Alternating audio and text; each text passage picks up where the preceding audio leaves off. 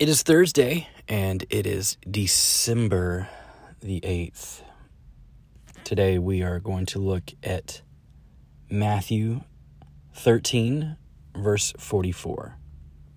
And it says, The kingdom of heaven is like treasure hidden in a field, which a man found and covered up. Then, in his joy, he goes and sells all that he has and buys that field. So, where do we see Christmas in this parable? The parable of the hidden treasure. Well, Jesus, like the treasure in the field, was hidden in this parable. Jesus' divinity seemed hidden in his humble birth. You see, the Jews anxiously waited the Messiah to free them from Roman rule. So they certainly didn't expect a baby to save the day. Over the course of his life and ministry, you can see repeatedly how Jesus' way of doing things, like the kingdom of God, it continued to be unexpected, but they always led to healing, freedom, and the glory of God. It may seem weird or even hidden to the non Christian that we worship a baby being born on Christmas. But for those of us who have found him, which is the treasure, we are willing to do what is unpopular and uncommon in order to give him our whole lives. So let's reflect on the story. What ways of the kingdom of God are uncommon and unpopular to the people in our circle or our influence?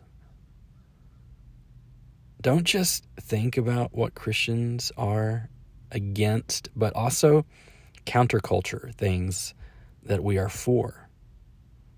What other less valuable treasures have you held on to since coming to know Jesus that you should have sold in order to give your whole life to Him? I want you guys to think about those today. Jesus, help us to see what the greatest treasure this world has ever offered is, and that's you. Keep our eyes fixed on you as our goal in life. Not success, not money, not pleasure, not approval of others, but Lord, take our mind and heart into a deeper understanding of your love for us and your authority over our lives. Help our passion for you to inspire others to worship you too. Lord, I just pray that you'd be with us today, guide our footsteps, just show us, direct us, open up doors for us today. We ask this in Jesus' name. Amen. So, how do we apply this today? Well, since Jesus is the greatest treasure, who do you know doesn't realize this truth. I want you to write them a note this week that communicates how much they mean to you, but also how much you want them to seek out Jesus like the treasure in the field instead of other things they may be placing their hope in. So put this into application today by just writing a letter to someone and letting them know that the treasure that they're seeking is just right there in front of them. Guys, I hope y'all have a great Thursday. This weather's just bonkers. I've been fighting this cold for a while. Uh, we missed a lot of you last night at Hydrate. I understand some of you are either sick uh, or I know you have tests coming up. Uh, some have finals. Some even have star tests this week.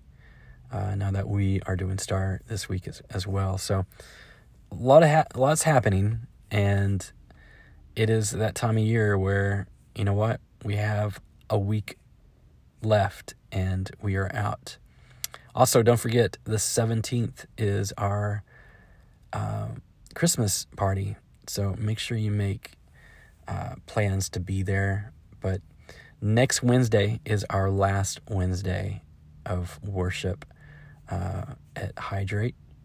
Uh, and then the 19th or the 18th uh, will be the last Sunday that we will be worshiping together uh, in 2022. Is that crazy? It's already it's already here. It's the end of the year, and we're about to embark in 2023, and real exciting to see what God has for us. Um, so, love you guys. Y'all have a great day. Be blessed.